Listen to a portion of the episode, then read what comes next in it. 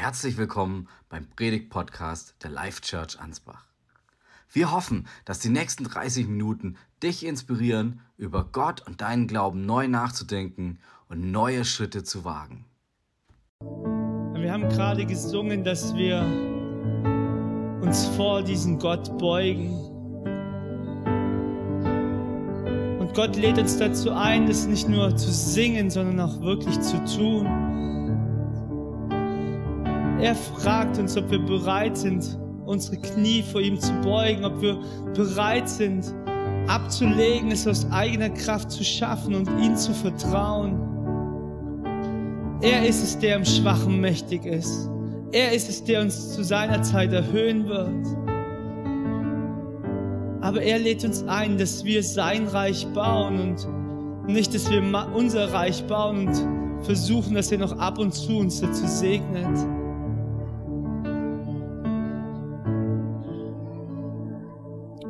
Und himmlischer Vater, unser Gebet ist, dass wir nicht nur von dir hören, dass wir nicht nur Lieder über dich singen, sondern dass wir in Beziehung zu dir leben, dass wir uns prägen lassen von dir, dass du uns mit deinem Geist berühren darfst, dass du uns zeigen darfst, wo Dinge sind in unserem Leben, die uns von dir trennen.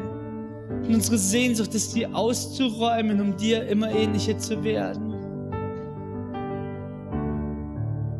Ganz persönlich, aber auch als Gemeinde beten wir, dass du regieren sollst. In uns, durch uns, manchmal sogar trotz uns. Geist Gottes, wir laden dich ein, dass du jetzt redest durch dein Wort, durch die Predigt, dass du zu uns sprichst, dass du unsere Herzen durchleuchtest und durchforscht hab Dank dafür, Jesus. Amen. Vielen Dank, liebes Lobpreisteam. Letzte Woche haben wir uns mit dem Thema Stolz und dessen zerstörerischen Konsequenzen beschäftigt. Heute thematisieren wir zwei Themen, welche zunächst unscheinbar wirken. So nähern wir uns dem Thema vorsichtig und ich möchte einen Bibelvers mal aus dem Zusammenhang reißen und den vorne ranstellen. Hohelied 2, Vers, 5, Vers 15. Fangt uns die Füchse, die kleinen Füchse, die den Weinberg verwüsten, denn unsere Reben stehen in voller Blüte. Ein Fuchs, der sich in einen Weinberg schleicht, der kann richtig großen Schaden anrichten.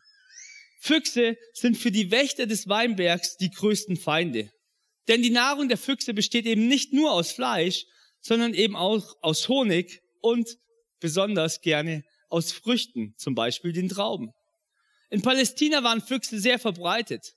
Und sie gruben liebend gerne Löcher unter die Hecken, um dort in diese Weinberge zu gelangen, um dann an diesen Ästen zu ziehen und die Trauben zu fressen. Und wurden sie nicht erwischt, dann war es möglich, dass ganze Weinberge zerstört wurden. Es sind also heimtückische kleine Füchse, die sich eben, und hier verlassen wir diesen Vergleich, die sich eben auch in unser Leben, in unsere Herzen hineinschleichen können und so von innen heraus Dinge bearbeiten können. Und am Ende haben wir ein Herz ohne Früchte. Es ist uns nicht bewusst und doch ist der Schaden, den sie anrichten können, unheimlich groß. Mir ist bewusst, meistens werden diese Verse dann zitiert, wenn man über die Ehe spricht, aber ich glaube, es ist auch für alle anderen Bereiche unseres Lebens anwendbar. Füchse stehen für viele Hindernisse, für Versuchungen, die wir in unserem Leben als Christen, die wir im geistlichen Kampf begegnen. Und das Problem ist, dass wir es oft gar nicht als eine Gefahr wahrnehmen. Und so sind wir dann der Konsequenz auch einfach schutzlos aus, ausgeliefert. In Galater 5, Vers 17 heißt es, die alte, sündige Natur liebt es, Böses zu tun. Genau das Gegenteil von dem, was der Heilige Geist will. Der Geist weckt in uns Wünsche, die den Neigungen unserer sündigen Natur widersprechen. Diese beide Kräften liegen im ständigen Streit miteinander, so dass wir nicht das tun, was wir eigentlich wollen. Und dabei heißt es wenig später, diejenigen, die zu Christus Jesus gehören, haben die Leidenschaften und Begierden ihrer sündigen Natur an sein Kreuz geschlagen. Heute möchte ich zunächst über diese kleinen Füchse sprechen, die sich so schnell in unser Leben einschleichen können. Und es gilt eben nicht unvorbereitet in den Kampf zu ziehen, denn so heißt es zum Beispiel, legt die komplette Waffenrüstung Gottes an, damit ihr allen hinterlistigen Angriffen des Teufels widerstehen könnt. Denn wir kämpfen nicht gegen Menschen aus Fleisch und Blut, sondern gegen die bösen Mächte und Gewalten der unsichtbaren Welt, gegen jede Mächte der Finsternis, die diese Welt beherrschen und gegen die bösen Geister in der Himmelswelt. Bedient euch der ganzen Waffenrüstung Gottes. Wenn es dann soweit ist, werdet ihr dem Bösen widerstehen können und noch aufrecht stehen, wenn ihr den Kampf gewonnen habt. Sorgt dafür, dass ihr feststeht indem ihr euch mit dem Gürtel der Wahrheit und dem Panzer der Gerechtigkeit umgebt.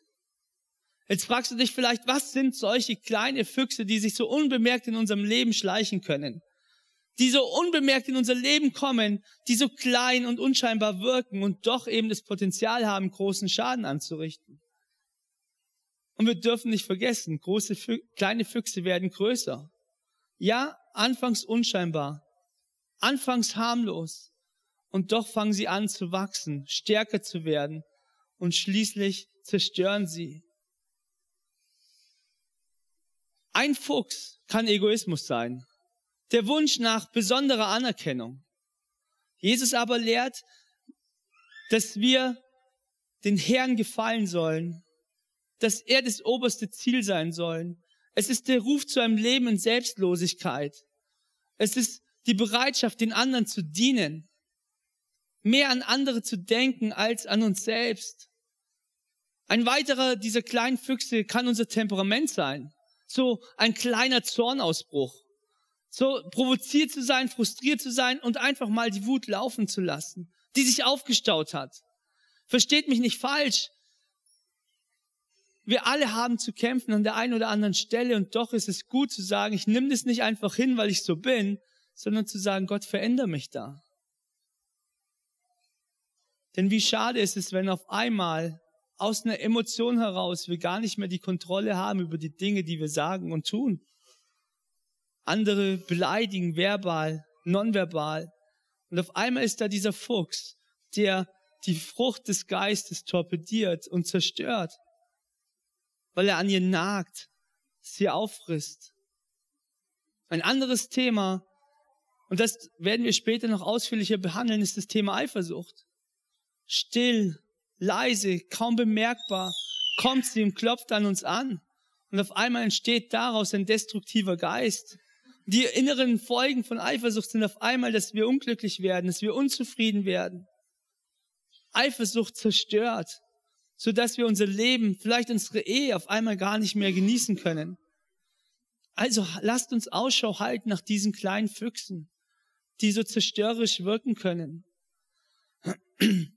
Vielleicht ist es aber auch ein anderes Thema. Beim Gebetsabend am Freitag, wo wir über die Themen Eifersucht und Neid, worüber die Predigt heute geht, gebetet haben, war ganz stark dieses Thema Konkurrenzkampf als einer dieser kleinen Füchse, die so zerstörerisch wirken können.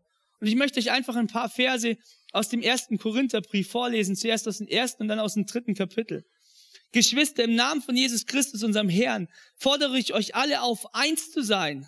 Redet so, dass eure Worte euch nicht gegeneinander aufbringen. Und lasst es nicht zu Spaltungen unter euch kommen. Seid vielmehr ganz auf dasselbe Ziel ausgerichtet und haltet in völliger Übereinstimmung zusammen. Warum sage ich das? Von Chloes Leute habe ich erfahren, dass es Streitigkeiten unter euch gibt, liebe Geschwister. Ihr wisst, was ich meine. Einer von euch sagt, ich bin ein Anhänger von Paulus. Ein anderer, ich von Apollos. Wieder ein anderer, ich von Petrus. Und noch ein anderer, ich von Christus. Ist Christus denn zerspalten? Bin ich, Paulus, für euch am Kreuz gestorben? Im dritten Kapitel geht es weiter. Allerdings konnte ich mit euch, liebe Geschwister, nicht wie mit geistlich reifen Menschen reden. Ihr habt euch von den Vorstellungen und Wünschen eurer eigenen Natur bestimmen lassen so dass ihr euch, was euren Glauben an Christus betrifft, wie unmündige Kinder verhalten habt. Milch habe ich euch gegeben, keine feste Nahrung, weil ihr die noch nicht vertragen konntet. Selbst heute könnt ihr sie noch nicht vertragen. Denn ihr lasst euch immer noch von eurer eigenen Natur bestimmen. Oder wird euer Leben etwa vom Geist Gottes regiert? Solange noch Rivalität, also Konkurrenzkampf und Streit unter euch herrschen? Beweist denn solches Verhalten nicht vielmehr, dass ihr euch nach dem richtet, was unter den Menschen üblich ist? Der eine sagt, ich bin Anhänger von Paulus, der andere, ich von Apollos. So reden Menschen, die Gott nicht kennen. Wer ist denn Apollos? Wer und wer ist Paulus?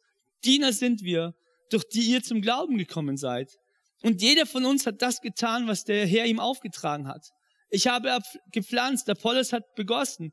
Gott aber hat das Wachstum geschenkt. Auf wen kommt es nun an? Doch nicht auf den, der pflanzt oder auf den, der begießt, sondern auf den, der das Wachstum schenkt, auf Gott. Wir haben keinen Grund für Konkurrenzdenken, sondern wir sollen als Gemeinde in unserer Unterschiedlichkeit den einen Ziel nachfolgen, dass Gott die Ehre bekommt. Ich möchte über einen weiteren kleinen Fuchs sprechen. Er heißt Unversöhnlichkeit. Es gibt so viele Menschen, die von Schwierigkeiten konfrontiert wurden, wo Menschen ihnen üble Dinge angetan haben. Und sie können nicht loslassen.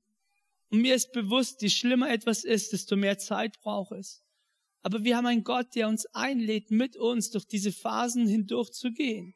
Und der uns einlädt, diese Last loszulassen. Denn vielleicht weiß der andere schon gar nicht mehr, dass er dich verletzt hat. Aber wenn du nicht bereit bist zu vergeben, dann trägst du die Last und nicht der andere.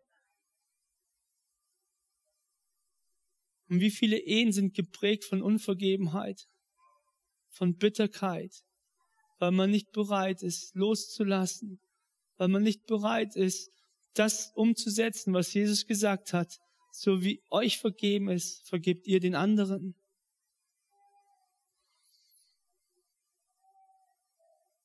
Und mir ist bewusst, dass es Dinge gibt, wo wirklich schlimm sind, wo wirklich schrecklich sind.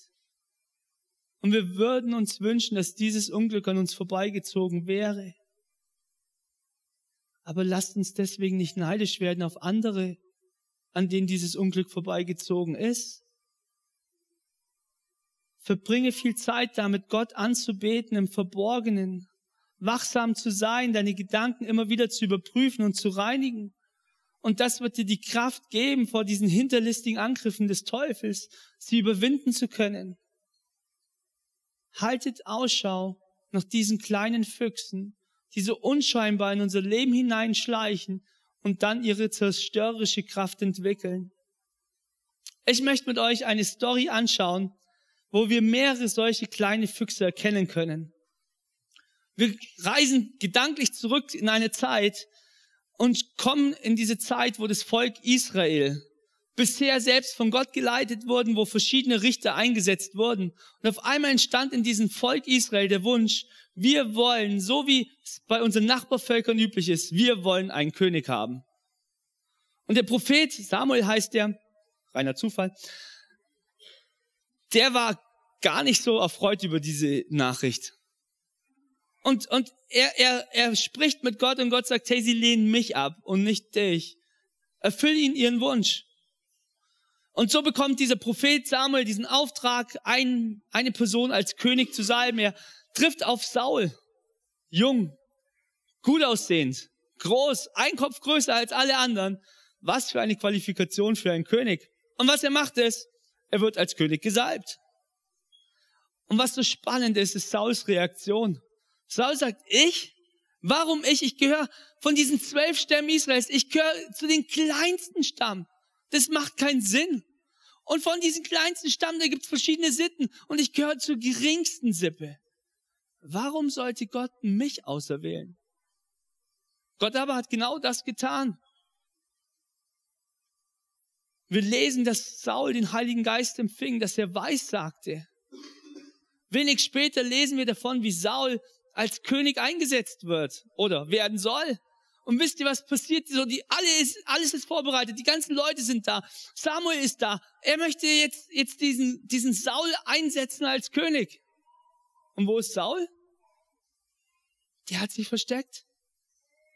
Warum? Weil er dachte, ich bin's gar nicht wert. Ich bin viel zu klein. Ich bin viel zu gering.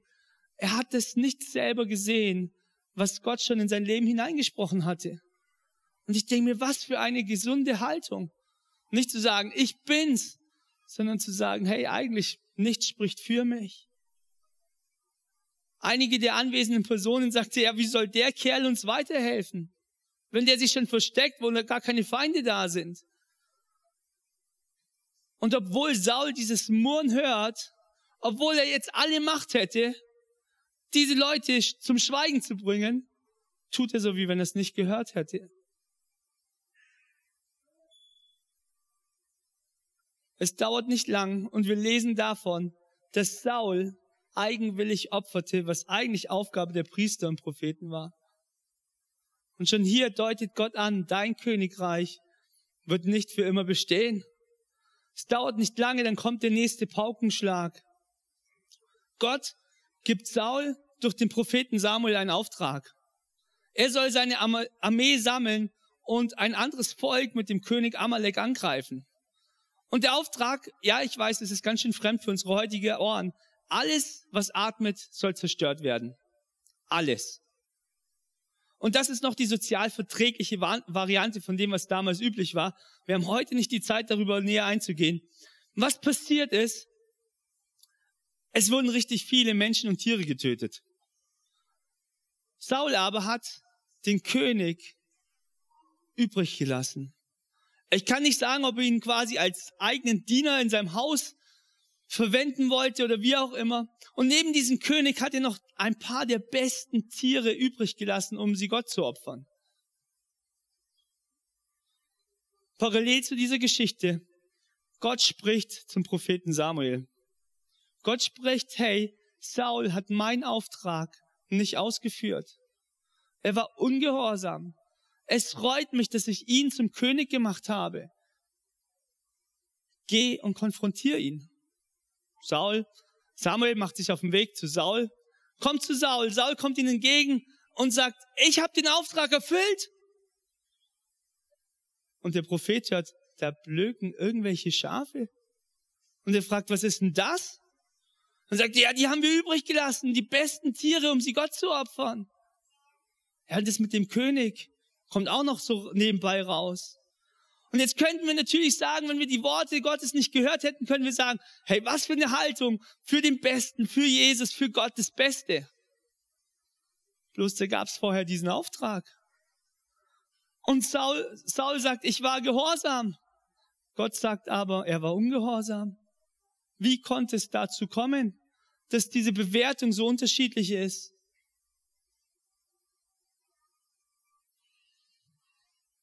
Ich glaube, Saul glaubte wirklich, dass er gehorsam war. Wir hören im Neuen Testament, dass wir nicht nur Hörer, sondern auch Täter des Wortes sein sollen. Dass wir nicht nur die Dinge hören, sondern auch umsetzen so sollen. Und wie leicht ist es, dass wir auf einmal unser eigenes Herz betrügen. Dass wie so ein Schleier über unser Herz fällt und unsere Wahrnehmung beeinflusst. Und wir gar nicht mehr das sehen, was wir wo wir abgewichen sind, wo wir ungehorsam waren, wo wir, weil wir so viele richtig gemacht haben, auf einmal den Eindruck haben, wir haben alles erfüllt. Lasst uns diese Punkte zusammenfassen. Saul ging nicht trotzig davon und hat gesagt, nee, das werde ich nicht umsetzen. Saul hat zweitens zehntausende Menschen und Tiere getötet. Er hat einen Menschen verschont und ein paar Tiere. Vielleicht hat er 99 Prozent des Auftrages umgesetzt. Und doch ist Gottes Perspektive 99 Prozent des Auftrages ist gleich Ungehorsam. Täuschung. Rebellion. Und Gott schaut da nicht einfach drüber hinweg. Sondern er möchte, dass wir das umsetzen, was er uns sagt. Nochmals zur Erinnerung. Am Anfang hat Saul gesagt, ich bin viel zu klein. Ich bin viel zu gering. Und auf einmal ist es selbst gar nicht mehr so wichtig, was Gott sagt, sondern ich kann da noch was hinzufügen oder abändern. Die Bibel sagt, Gehorsam ist besser als Opfer. Die Konsequenz, und hier ist Gott ziemlich, ziemlich hart, er sagt, du hast mich verworfen und ich werde dich verwerfen. Dein Königreich wird nicht länger Bestand haben. Und wie reagiert Saul auf diese Message?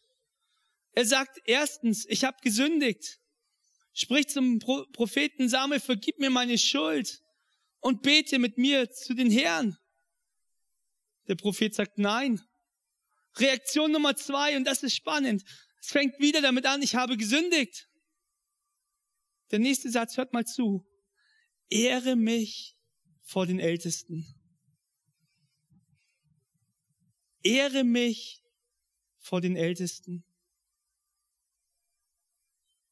Ja, okay, vielleicht habe ich es Gott gegenüber verkackt, aber ehre mich vor den Menschen. Was für eine Haltung von Stolz ist in, Samuels, äh, in Sauls Herz gekommen. Ehre mich vor den Ältesten.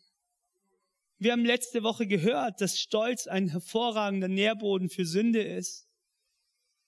Und jetzt hören wir, wie diese Geschichte weitergeht und beurteilt selbst, ob sich da nicht ein kleiner Fuchs hineingeschlichen hat in das Leben von König Saul.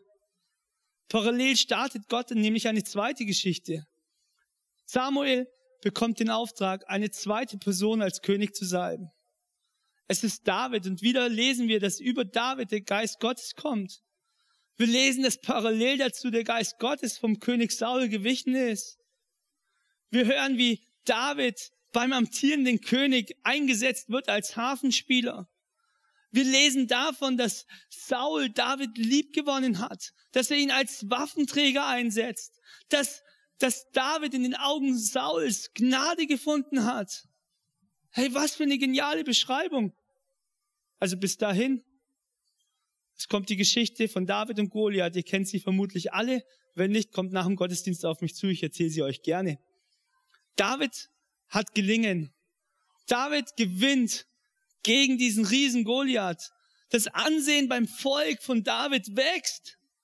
Und auf einmal sind die Ladies, die zu einem Lied anstimmen und sie singen, Saul hat tausend geschlagen, David aber zehntausend.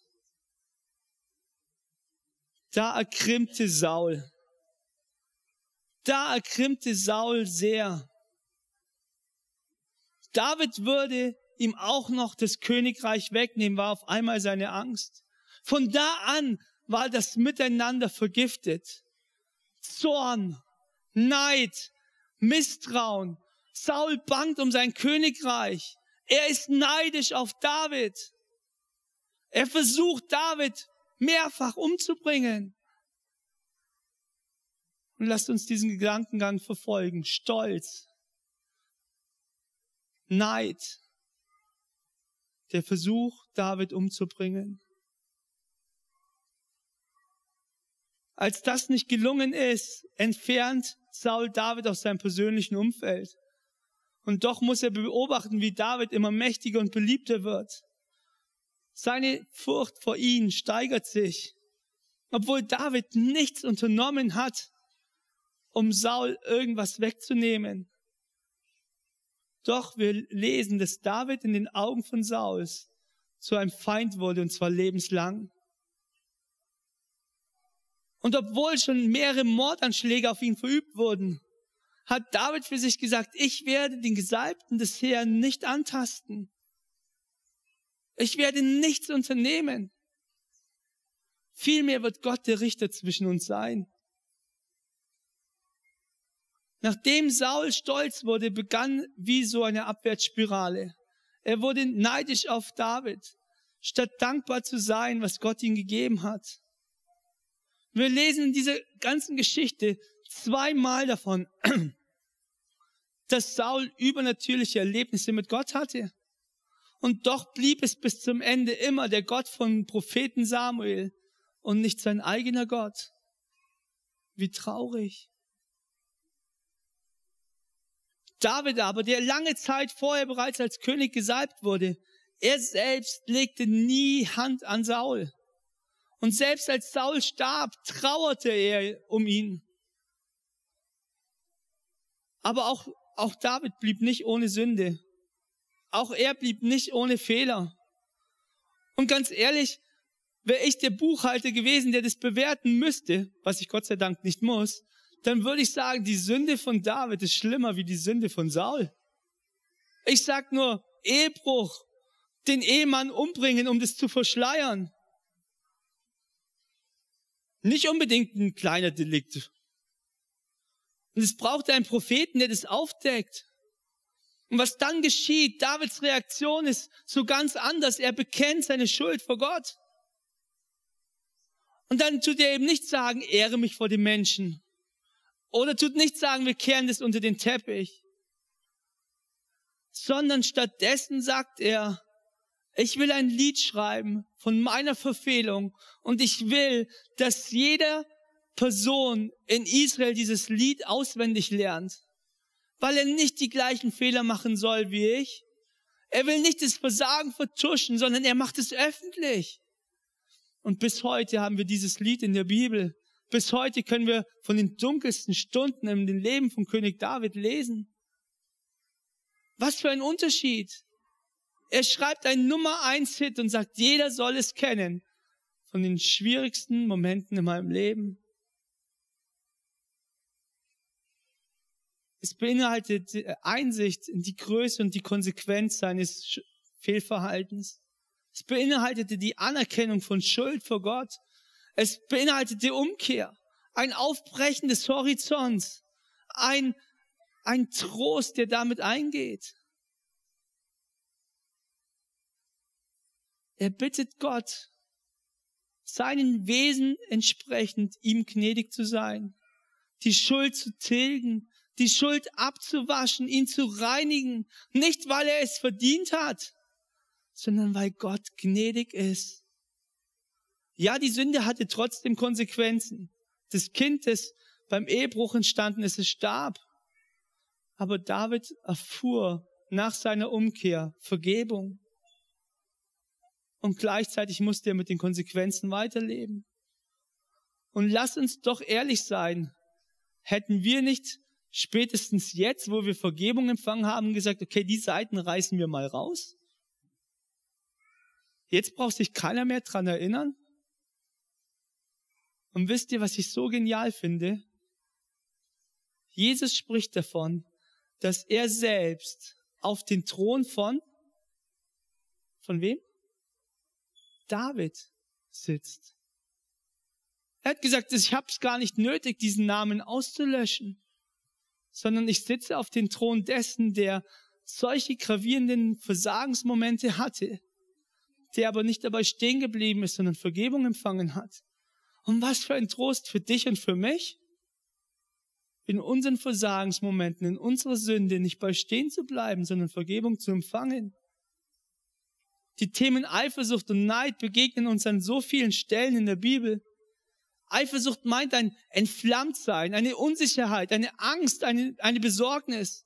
Und es ist eine schmerzhafte Emotion, die entsteht, wenn wir etwas von einem Menschen erwarten, das er gar nicht erfüllen kann. Wir machen den Menschen verantwortlich für Geborgenheit, für Schutz. Und eigentlich machen wir den Menschen zum Konkurrenten für Gott. Und die Enttäuschung ist vorprogrammiert. Neid meint ein Verwelken, ein Zerfallen. Es wird zu einem Hass, der dem anderen etwas nicht gönnt. Es ist ein ethisch-moralischer Begriff, der mit einer Unzufriedenheit zusammenhängt, weil wir auf einmal nicht mehr zufrieden sind mit dem, was Gott uns gegeben hat. Weil wir auf einmal sagen, eigentlich verdiene ich mehr. Und es ist ein vernichtendes Gefühl, ein Empfinden der Ungerechtigkeit.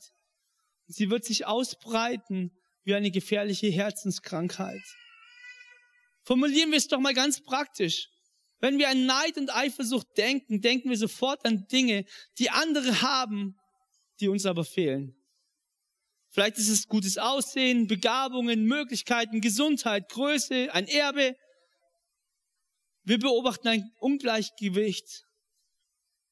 Das hätte behoben werden müssen. Wir können es anders formulieren. Neid sagt, Gott schuldet mir etwas.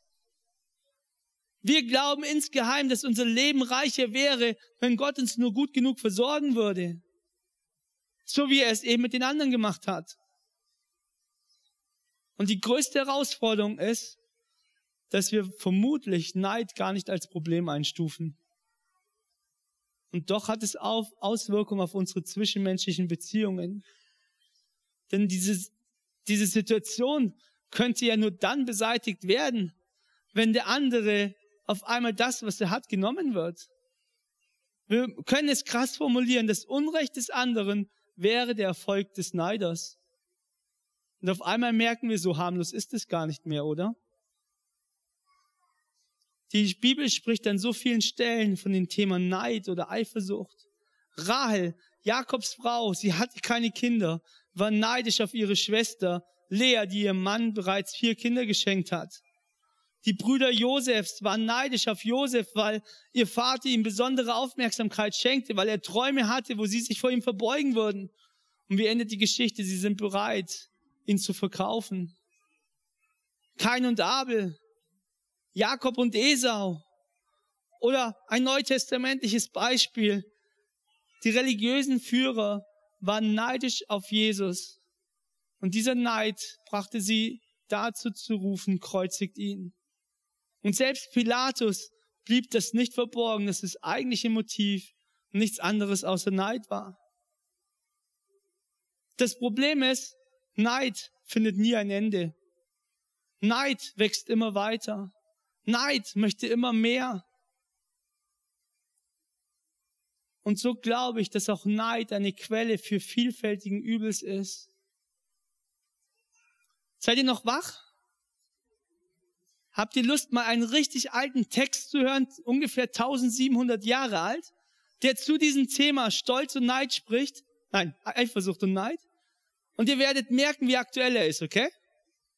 Also, Neid ist die Pflanzschule der Verbrechen und der Zündstoff zu Sünden. Aus ihr erhebt sich der Hass. Aus ihr entspricht, entspringt der Zorn. Zur Habsucht entflammt die Eifersucht, indem man mit dem Seinigen sich nicht mehr begnügen vermag, wenn man einen anderen sieht, der reicher ist. Der Ehrgeiz erregt die Eifersucht, wenn man einen anderen anblickt, der höher in Ehren steht wenn die Eifersucht unseren Sinn verblendet und das Innere unseres Herzens in ihrem Bann zwingt, dann wird die Frucht Gottes verschmäht. Die Lehre Christi missachtet. Da macht sich aufgeblasene Hochmut breit und erbittert, erbitterte Wut. Da treibt die Treulosigkeit ihr falsches Spiel. Und die Ungeduld erregt den Sinn. Da wütet die Zwietracht und entbrannt den Zorn. Und wer einmal in fremder Gewalt geraten ist, der kann sich nicht mehr im Zaune halten.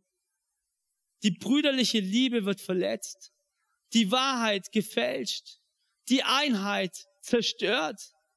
Durch sie lässt man sich Ketzereien und Spaltungen hinreißen, indem man die Leiter anfeindet und beneidet, indem man sich darüber beklagt, dass man nicht selbst ihre Position erhalten hat.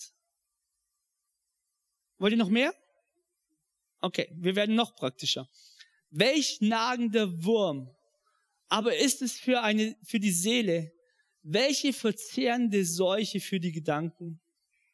Welch fressender Rost für das Herz? Auf die Tüchtigkeit oder das Glück des Nächsten eifersüchtig zu sein. Das heißt, die eigenen Verdienste oder die göttlichen Wohltaten an ihm zu hassen.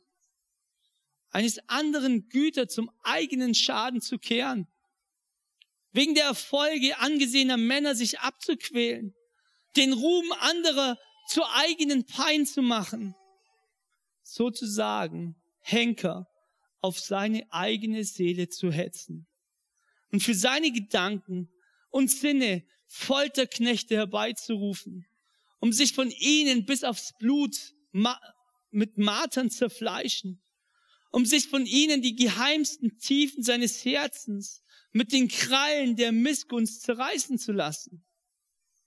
Keine Speise kann solchen Menschen schmecken, kein Getränk ihnen munden. Nur Seufzen und Stöhnen und Jammern hört man beständig. Und da Missgünstige ihr Neid nicht, niemals ablegen, so wird ihr, Ta ihr Herz Tag und Nacht bedrängt und ohne Unterlass zerfleischt. Was für starke Worte, oder? würdet ihr immer noch sagen, Eifersucht, Neid ist nicht so schlimm? Lasst uns auf die kleinen Füchse achten, die so harmlos anfangen und eine so zerstörerische Konsequenz haben. In der Vorbereitung zu diesem Thema,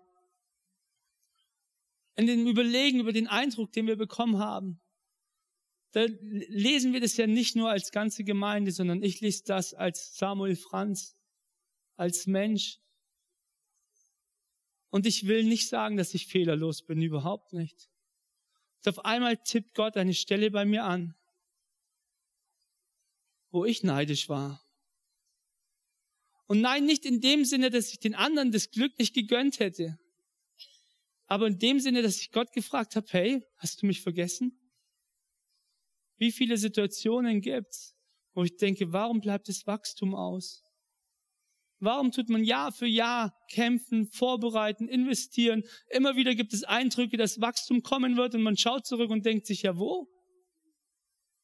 Und auf einmal entsteht eine Unzufriedenheit, auf einmal entsteht dieses Gefühl, hey Gott, das ist so nicht in Ordnung. Das möchte ich nicht. Und dann tippt Gott mein Herz an er ist derjenige, der Wachstum schenkt. Er kennt die Zeitpunkte.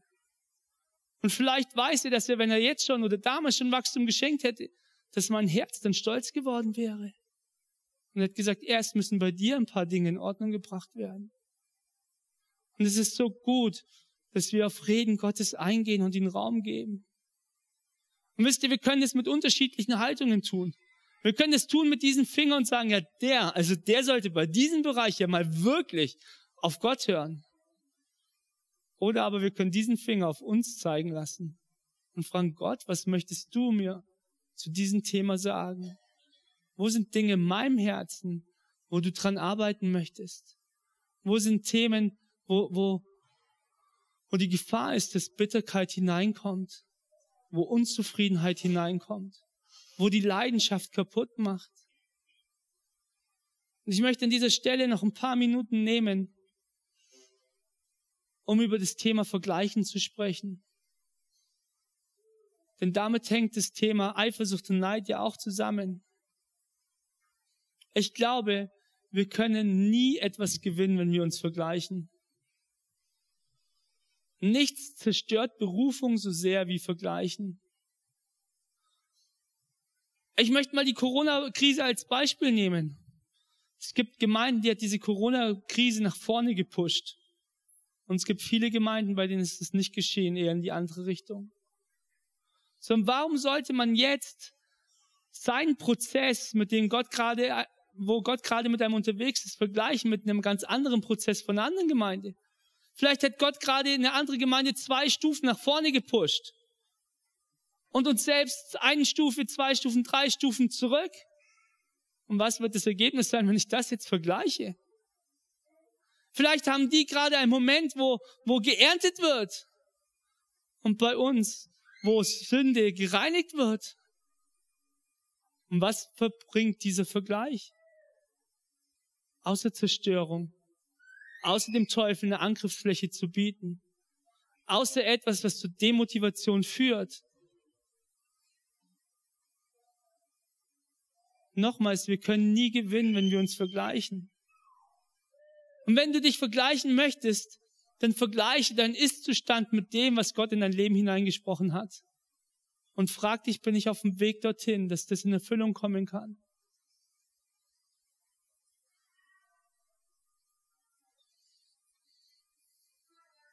Jetzt haben wir viel gehört. Und die Frage ist doch nun, was tun wir damit? Und ich möchte euch einfach ein paar Bausteine nennen, wo es gut ist, wenn wir sie umsetzen. Und es fängt damit an, seine Gedanken zu stoppen. Dass dann, wenn wir merken, dass Neid, dass Eifersucht unser, unsere Denkweise prägt, dass wir vor Gott kommen ins Gebet und sagen, ich möchte das nicht weiter zulassen. Ich möchte diesen kleinen Fuchs nicht einfach akzeptieren. Umkehren im Gebet sein Versagen vor Gott zu bringen, ihn darum zu bitten, dass er uns reinigt, dass er eine Wiederherstellung in uns schenkt, dass er eine Freude schenkt, den anderen nicht als Konkurrenten zu sehen, sondern als Mitstreiter für das gleiche Reich.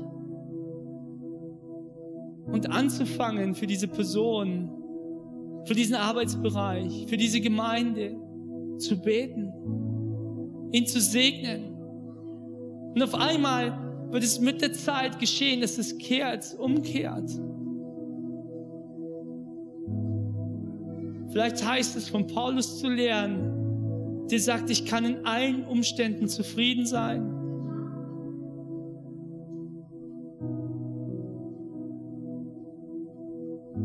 Wisst ihr, ich bin Gott dankbar, dass ich nur für die Dinge verantwortlich bin, die er in mich hineingelegt hat. Für Gaben, die er mir nicht geschenkt hat, dafür habe ich keine Verantwortung. Und warum sollte ich neidisch sein auf die Gaben, die er jemand anders gegeben hat? Denn der ist dafür verantwortlich. Gott hat dir genügend Zeit gegeben, egal wie groß deine Berufung ist, sie zu erfüllen. Aber manchmal heißt es auch, Zeiträuber rauszuschmeißen, die nur unsere Kraft kosten, die uns beschäftigt machen, aber die wir gar nicht tun sollten. Nimm deine Grenzen an. Achte dich nicht höher von dir, als Gott es dir zugesetzt hat, sondern erfüll diesen Raum, den er dir geschenkt hat. Und weißt du, im Himmel wird Gehorsam das Entscheidende sein. Da kann es sein, dass eine Person nach menschlichen Augen viel weniger begabt war, vielleicht sogar nie auf einer Bühne stand, aber sie ihre Gabe treu gelebt hat. Wenn jemand anders, vielleicht eine Rampensau, die von allen gesehen wird, Woche für Woche, aber nur 70 Prozent umgesetzt hat von dem, was Gott ihm gegeben hat. Und auf einmal wird im Himmel die Person mehr geehrt, wie die, die hier menschlich sichtbar ist. Wisst ihr, das ist nur Beiwerk. Wichtig ist, dass wir mit Gott unterwegs sind, dass wir unsere Herzen immer wieder neu von ihm prüfen lassen, durchforschen lassen, durchleuchten lassen, dass wir umkehren, dass wir nicht sagen, ich bin halt einfach so, sondern dass wir sagen, ich habe es nötig, dass dieser Jesus, der Sohn Gottes, fehlerlos, sündlos sich am Kreuz abschlachten ließ für mich und ich brauche Vergebung. Ich brauche Umkehr. Aber die Bibel macht mir Mut, dass Gott sein Reich baut mit Sündern, die umgekehrt sind. Mit Mördern, mit Lügnern, mit Betrügern. Warum nicht auch mit mir? Warum nicht auch mit dir?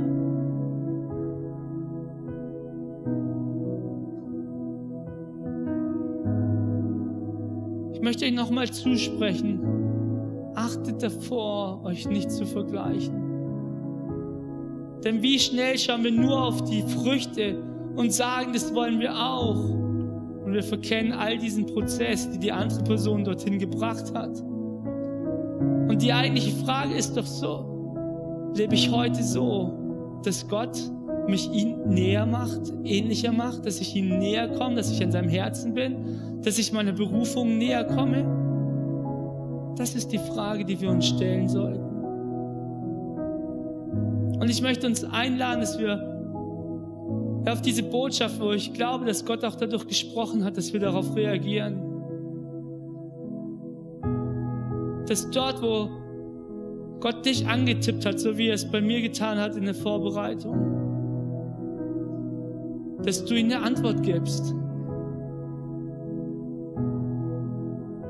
Und ich lade euch ein, wenn es möglich ist, aufzustehen. Ruhig jetzt schon. Und dass wir vor Gottes Angesicht kommen und ihn diese Frage stellen. Hab ich Eifersucht in meinem Leben? Hab ich Neid in meinem Leben? Und wenn du merkst, dass dort etwas, dass Gott dich dort berührt, werde aktiv. Komm hier nach vorne.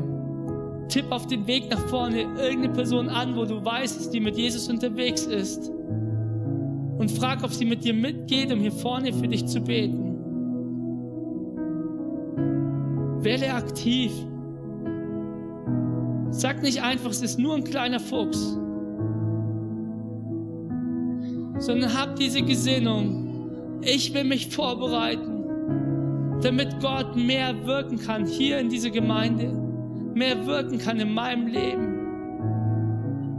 Nicht, weil wir es uns verdienen können, dass Gott es tun würde, sondern weil er in seiner Gnade und seiner Liebe zu uns schon gesprochen hat, dass er es tun will und wir ihn den Weg dafür bereiten wollen. Und himmlischer Vater, so bitte ich dich, dass du genau jetzt wirkst mit deinem Geist unter uns. Dass du uns überführst. Dass du zeigst, wo es gut ist, dass wir Licht hineinlassen. Wo es nötig ist, dass wir umkehren. Wo wir dir Raum geben und wo wir wissen dürfen, dass der Teufel dann noch fliehen muss. Danke, dass du bereits den Kampf gewonnen hast. Und dass wir jetzt schon Sieg über diese Bereiche erleben dürfen in deinem Namen, Jesus. Amen. Toll, dass du beim Thema mit dabei warst. Wir hoffen, es hat dich inspiriert. Möchtest du weitere Informationen zum Thema oder zu uns als Kirche, dann geh doch einfach auf unsere Internetseite oder schreib uns eine Nachricht. Oder noch besser, komm einfach am nächsten Sonntag um 10 Uhr in der Türkenstraße 18 in Ansbach vorbei und sei live mit beim Gottesdienst. Wir würden uns freuen, dich kennenzulernen.